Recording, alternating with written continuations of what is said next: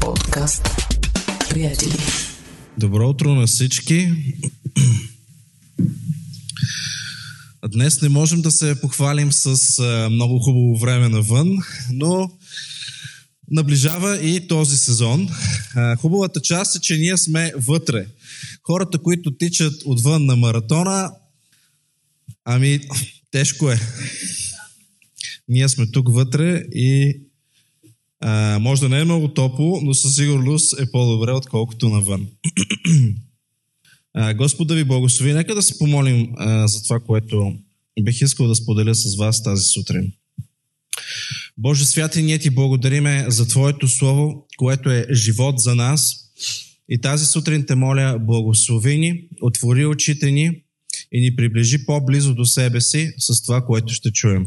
В името на Исус, който е Господ. Амин. Добре, ако имате вашите Библии с вас, ще ви помоля да отворите на Матей 7 глава и там ще четеме от 24 до 29 стих. И така, всеки, който чуе тези мои думи и ги изпълнява, ще се оприличи на разумен човек, който е построил къщата си на канара. И заваля дъждът, придойдоха реките, духнаха ветровете и се устремиха върху тази къща, но тя не падна, защото беше основана на канара. И всеки, който чуе тези мои думи и не ги изпълнява, ще се оприличи на неразумен човек, който построи къщата си на пясък. И заваля дъждът, придойдоха реките, духнаха ветровете и се устремиха върху тази къща и тя падна и падането й беше голямо. И когато Исус свърши тези думи, народът се чудеше на учението му, защото ги получаваше като един, който има власт, а не като техните книжници. Амин. Добре, тази сутрин ние разглеждаме един пасаж, който е част от, може би, една от най-известните проповеди на Исус. Тази проповед, която наричаме проповедта на планината. Изключителна проповед, която ние намираме записана в 5, 6 и 7 глава от Евангелието по Матей. Августин Блажени казва за нея, че тя е съвършено ръководство или образец за християнския живот. Едва ли ще ни е много трудно да се съгласим с това твърдение, ако сме чели нейното богато съдържание. Проповедта на планината обхваща множество теми и всички те са основополагащи за живота на християните, за онези, които искат да следват Христос. Според някои изследователи, тя е компилация от различни поучения на Исус, случили се по различно време, но събрани на едно място. Други се придържат към това класическо разбиране, че наистина Христос е проповядвал на всички тези теми на едно и също място, по едно и също време. Друго важно нещо, което бих искал да отбележа тази сутрин е, че както знаем, Христос обичаше да проповядва чрез притчи. Той разказваше притчи, когато говореше на народа. И за тях можем да кажем, че те са като едни земни истории с небесно значение. Христос често използваше притчите като средство за илюстриране на дълбоки божествени истини. Притчите се помнят лесно, героите са ярки и символизмът в тях е богат по значение. Също така, притчите бяха и един от обичайните начини на поучение в юдаизма. И днес, скъпи приятели, бих искал с вас да си отговорим на един въпрос и той е: на каква основа ние градим в живота си?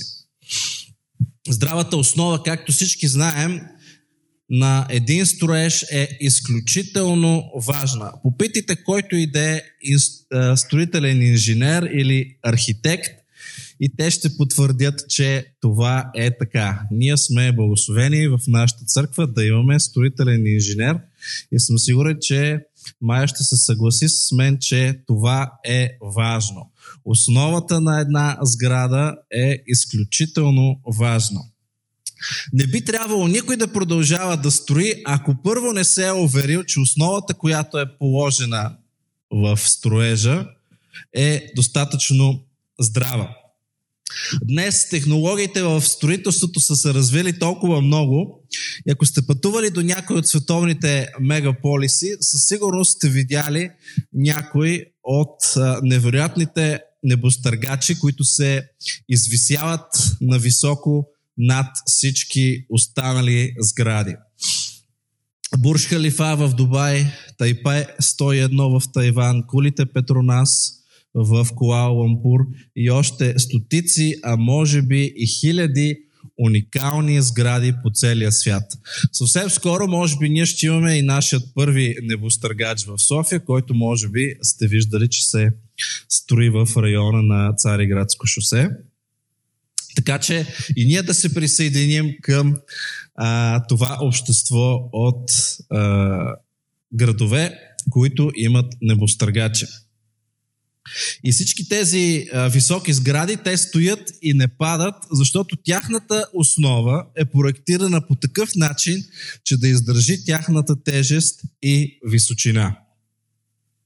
Имам една такава история от моя живот. През 2013 година бях на една конференция в Бангкок, в Таиланд, и там бяха настанили участниците в един хотел на 40 етажа. На мен ми се пада да бъда на 20 и някой етаж настанен. И това беше наистина едно доста различно преживяване. От една страна гледката е невероятна, когато погледнеш през прозореца. От друга страна обаче, ако сте хора като мен, които имат известна форма на аерофобия, гледах да не се приближавам много до прозореца, защото надолу изглеждаше доста страшно. Добре, връщам се към основния ни библейски текст, който разглеждаме днес в Матей 7 глава. И едно от първите неща, което ми прави впечатление, че Исус сравнява двама различни човека. Нали така? Разумният и неразумният. Сигурен съм, че ако ви попитам на кой от двамата бихте искали да приличате, вие ще ми кажете, че искате да приличате на разумния. Нали така? От малки ние сме подготвени от нашите родители, от хората, които са ни гледали, а също така и от учителите ни в училище, за това да станем разумни. Те ни подготвят за живота на възрастните хора, в който живот се изисква ние да бъдем разумни.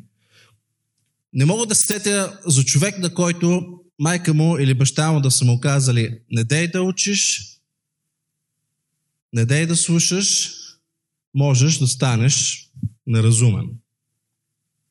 Напротив, всеки добър родител иска детето му да стане образован и разумен човек. Когато навършим пълнолетие, от нас се очаква да можем да се грижим сами за себе си. Какво означава да си разумен? Това означава да проявяваш разум в действията си. Да мислиш преди да действаш. Да не взимаш прибързани решения, основани само на емоция. Разбира се, емоциите не са нещо непременно лошо, те са част от нашата същност, нашата човешка същност. Господ ни е създал да имаме емоции. И хубавите емоции са нещо добро, те ни зареждат и ни носят това позитивно чувство в нас. От друга страна обаче ние знаем, че има и негативни емоции, които могат да ни изиграят номер. Особено ако не знаем как да ги контролираме. Затова от нас се изисква ние да бъдем разумни, да успяваме да преценяваме и да контролираме нашите емоции. Нещо интересно и нещо много хубаво, което ми прави впечатление, нещо, което наистина ми харесва в стих 24, е това. Исус казва: и така, всеки, който чуе моите думи. Исус, чрез нас, неговите ученици, дава възможност на всеки човек да чуе думите му. И това е толкова важно, скъпи приятели, и аз ви насърчавам ние да не пренебрегваме нашето благовестие, за да може повече хора да имат достъп до Божието Слово. Всеки, който чуе, има възможност за промяна. Правилната основа, на която ние трябва да градим в живота си, това е Божието Слово. Изключително се радвам, че тази неделя ние подновихме нашите уроци в неделното училище, които ги нямаше, за съжаление, в продължение на дълъг период от време, защото чрез неделното училище ние се стараем да полагаме тази здрава основа в нашите деца. И това е една изключителна инвестиция, която ние правим, и вярвам, че тя е за доброто на нашите деца, и след години ние ще видим, че това е така. Защото е наша отговорността ние да запознаеме нашите деца с Бога точно в ранните им години и да ги научим да четат Неговото Слово и да го търсят в Словото.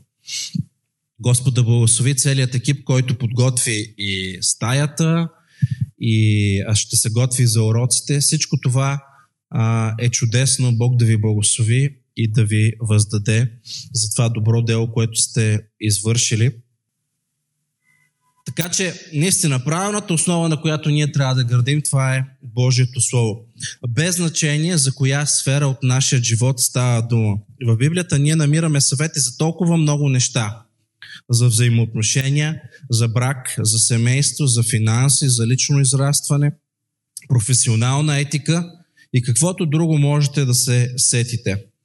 Ето защо и, както каза и пастор Людмил, ние всяка неделя говорим и за планът за прочит на Библията. За това ние да се научиме да имаме всеки ден време с Божието Слово. Не знам как е при вас, но когато аз се отделям от този навик на ежедневно изучаване на Божието Слово, не се чувствам добре от това. Предполагам, че и на вас ви се е случвало така. Добре, друго важно нещо е, че първата стъпка е чуването на Божието Слово. Но тя не е единствената. След чуването идва и изпълняването. И както казва Исус, всеки, който чуе тези мои думи и ги изпълнява. Разумният човек, на който всички ние искаме да се оприличим, е този, който изпълнява думите на Исус. Апостол Яков описва много точно характеристиките на онзи човек, който слуша Божието Слово и го изпълнява. И заедно с вас днес ще отворим на Яков първа глава и ще прочетем там от 22 до 25 стих. Бъдете изпълнители на Словото, а не само слушатели, да не лъжете себе си. Защото ако някой бъде слушател на Словото, а не изпълнител, той прилича на човек, който гледа естественото си лице в огледалото. Понеже се оглежда, отива си и веднага забравя какъв е бил. Но който вникне в съвършения закон на свободата и постоянства, който не е слушател, който забравя, а деен изпълнител, ще бъде блажен в дейността си. Амин. Нашият призив е ние да бъдем дейни изпълнители. Нали така? Да вършим това, което сме чули от Исус. Бог чрез Своето Слово ни подтиква към действие. Ще ви дам един простичък пример. Как се случва спасението? Човек чува благовестието и решава да се покае за греховете си. Първо чува, а след това взима решение, което изпълнява. Това е ние да бъдем дейни изпълнители. Да вършим това, което сме чули от Исус. Защото каква би била ползата от това знание, което трупаме в себе си, ако то не ни провокира към действие? Не би имало смисъл от него. Второ Тимотей, 3 глава, Апостол Павел казва в 16-17 стих: цялото писание е боговдъхновено и полезно за поука, за изобличение, за поправление, за наставление в правдата, за да бъде Божия човек усъвършенстван, съвършено подготвен за всяко добро дело. Не знам какво ще кажете вие, но в тези два стиха аз виждам много действия. Божието Слово е това, което е за нас поука, изобличение, поправление, наставление в правдата, за да бъдем ние усъвършенствани във всяко нещо, което вършим. По принцип на нас, проповедниците, понякога ни се налага да говорим за така по-тежки теми, теми, които са трудни за смилане. И много от тях всъщност са свързани точно с това да насърчим хората да направят някакъв вид промяна в своя живот. И искам да ви кажа, че проповедта на планината, която част от нея ние разглеждаме тази сутрин, Исус също разглежда някои доста трудни теми. Така че ние виждаме в нея, че той говори за чисти взаимоотношения, за това къде е нашето упование, за трупането на материалните блага и толкова много други неща. Моля ви, не се сърдете на пастора, и не казвам конкретно на нашия пастор Людмил, а по принцип на всеки един човек, който проповядва Словото, защото понякога то звучи изобличително, но това не винаги са думите на пастора. Това е Божието Слово, което понякога и изобличава. Както четохме и по-рано,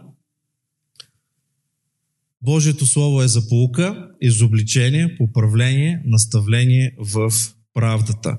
Всички, разбира се, ние бихме искали да чуваме повече проповеди за благословение, за радост, за мир и така нататък. И разбира се, ние чуваме и такива проповеди, те са част от това, което Исус говори, но понякога ние чуваме и проповеди, които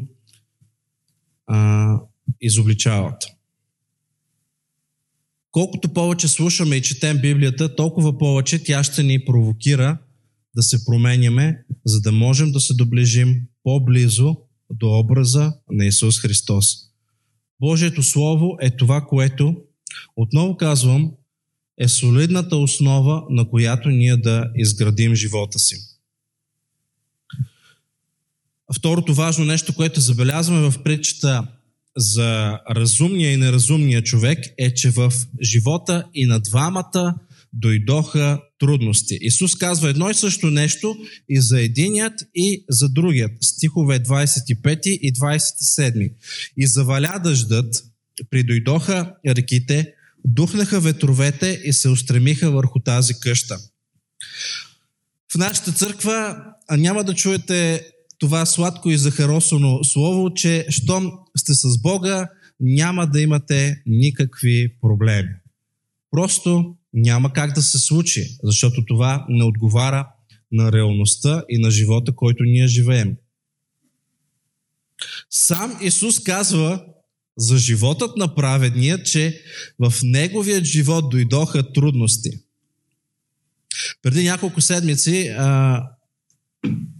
ние чухме слово от пастор Людмил и той проповядва върху Псалом 23, където Давид казва в 4 стих: да, и в долината на мрачната сянка, ако ходя, няма да се оплаша от зло, защото ти си с мене. Каквото и да направим, няма как да избегнем факта, че ще се сблъскаме с трудности. Не е най-приятното нещо, но се случва. Също така не можем да обвиняваме и дявола за всяко лошо нещо, което ни се случва, за всяка трудност, през която преминаваме. Ние хората вършим неправилни неща, понякога от незнание, понякога от болка и нараняване, понякога от гняв. Има толкова много причини. Много от проблемите, с които се сблъскваме в живота си, те са вследствие на неправилни решения, които сме взимали, а не защото непременно дяволът ни атакува. Разбира се, и той го прави, но не всяка трудност е от него. Ето още една причина ние да преминаваме през трудности в живота си. Тя е и защото чрез тях ние участваме в Христовите страдания. В Първо Петрово, 4 глава, 12 и 13 стих ние четеме: Възлюбени, не се чудете на огненото изпитание, което идва върху вас, за да ви опита, като че ви се случва нещо чудно. Но се радвайте и с това вие имате общение в страданията на Христос, за да се зарадвате много и когато се яви Неговата слава.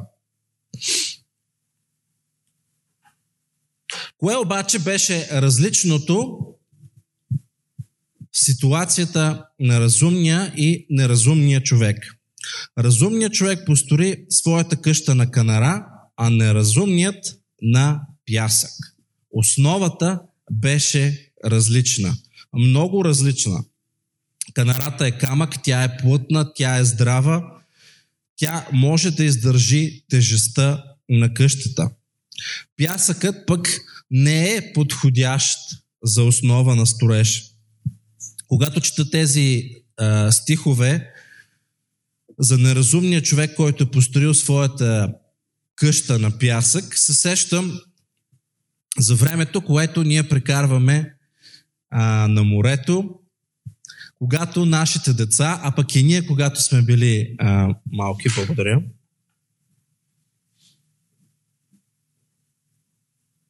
Сме прекарвали с родителите си на морето.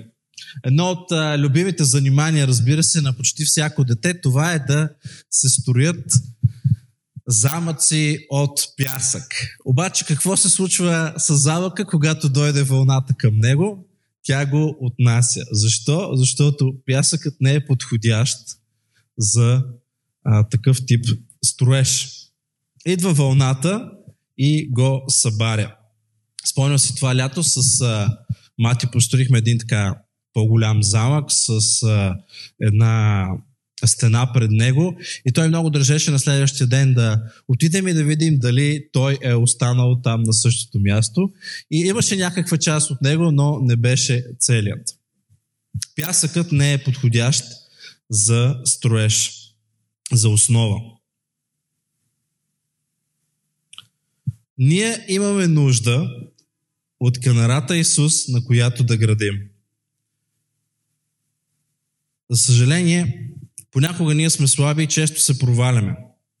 Само с човешки усилия ние не можем да изградим стабилен живот. Имаме нужда от Исус, който да ни наставлява и който да ни вдигне, когато паднем.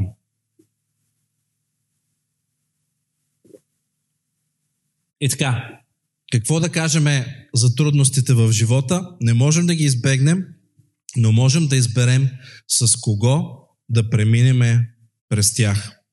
Можем да изберем да кажем, както Давид каза: Ти си с мене.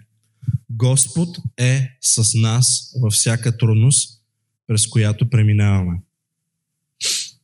Важно уточнение, което трябва да направим, е, че стиховете, които разглеждаме днес, са силно свързани с предходните думи на Исус, малко по-нагоре в същата тази 7 глава на Матей, в които той осъжда лицемерието. Това са стихове 21 до 23.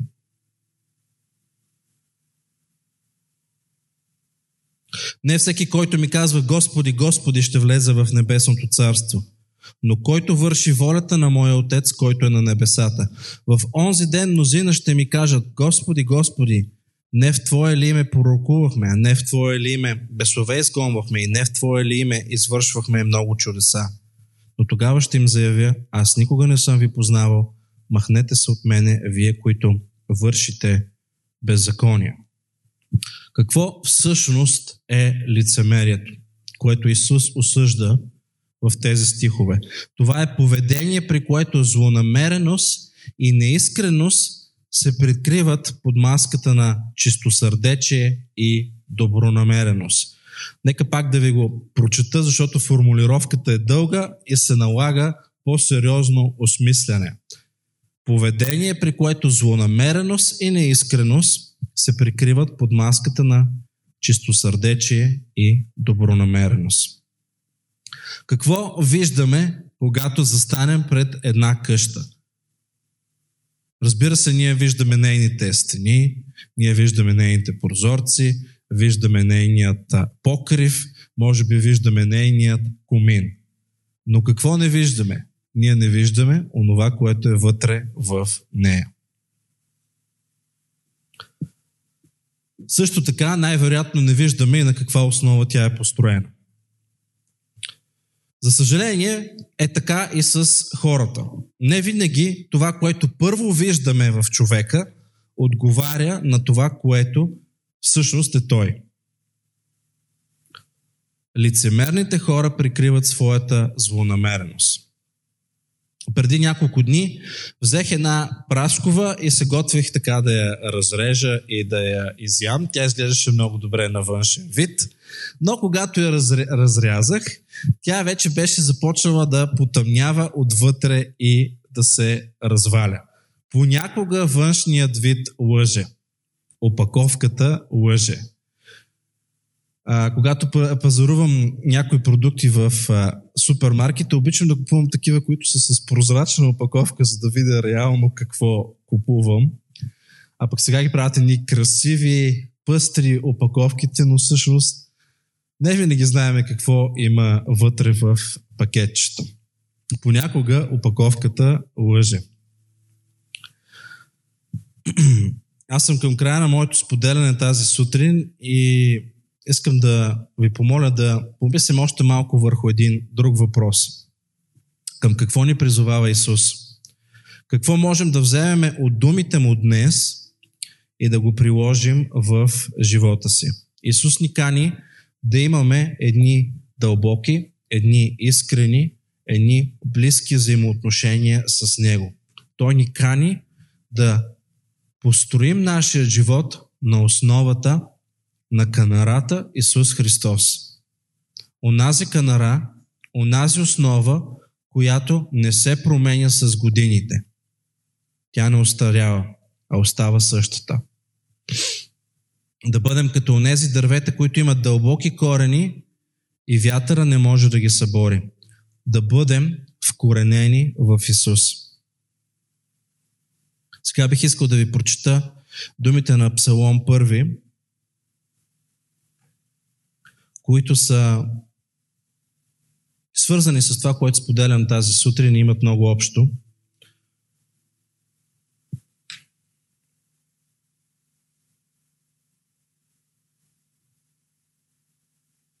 Извинявайте, Псалом 23, мисля, че казах първи.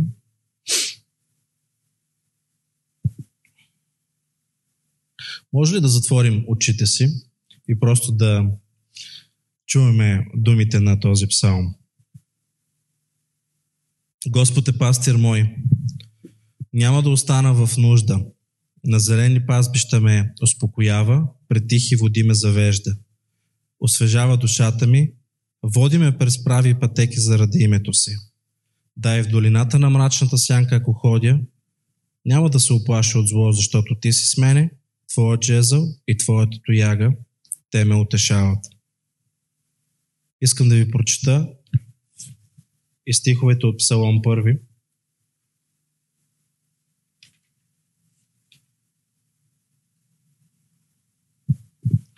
Блажен онзи човек, който не ходи по съвета на нечестивите и в пътя на грешните не стои, и в събранието на присмивателите не седи, а се наслаждава в закона на Господа и в неговия закон се получава ден и нощ.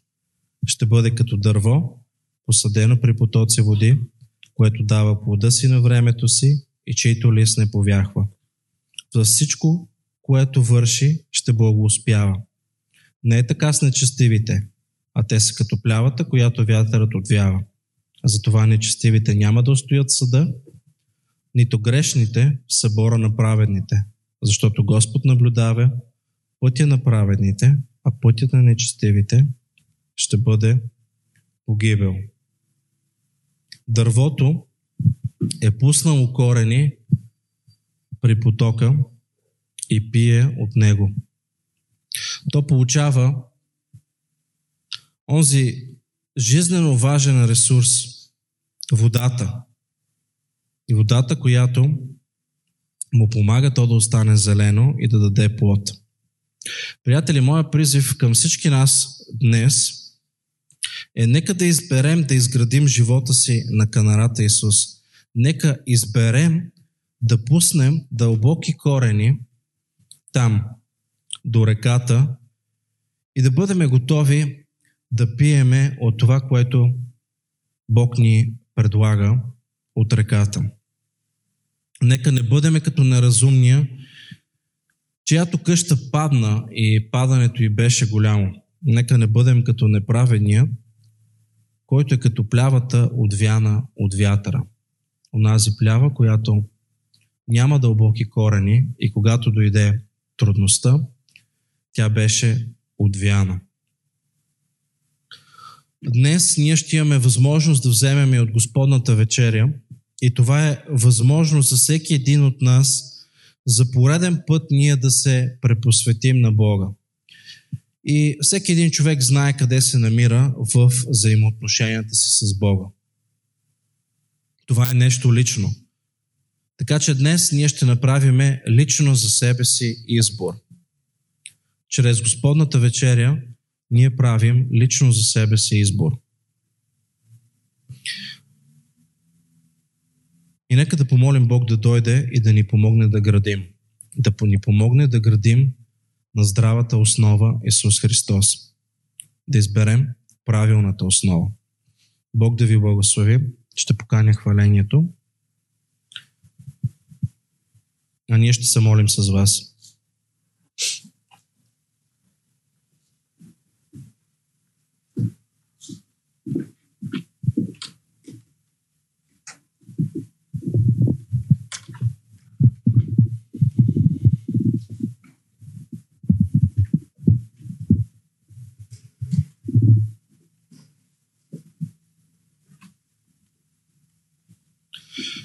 Господи Исусе, благодарим Ти за Твоето Слово и Ти благодарим, Господи, че тази сутрин Ти ни каниш ние да изберем на каква основа да градим. И Боже, ние сме видяли, че често пъти ние се проваляме. Когато сме опитвали със собствени сили, без да търсиме Теб, да градиме на дарбите, талантите, на човешките ни усилия, ние сме се проваляли. Защото сме слаби, Господи. И не винаги ни стигат силите.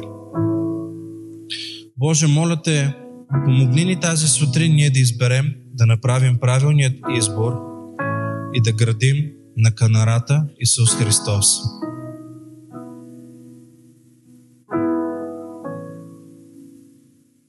Защото Ти, Исусе, не се променяш.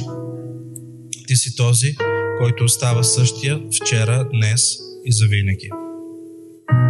Боже, бихме искали да градим живота си на канарата. Боже, бихме искали да бъдем като дърво, посадено при потоци води, което дава плодът си на времето си и чийто лист не повяхва. Моля Те, Святи Господи, да пуснем дълбоко корени в Теб и да пиеме от водите на реката, които ни помогнат да останем винаги зелени и даващи плод. Моля Те в името на Исус. Амин.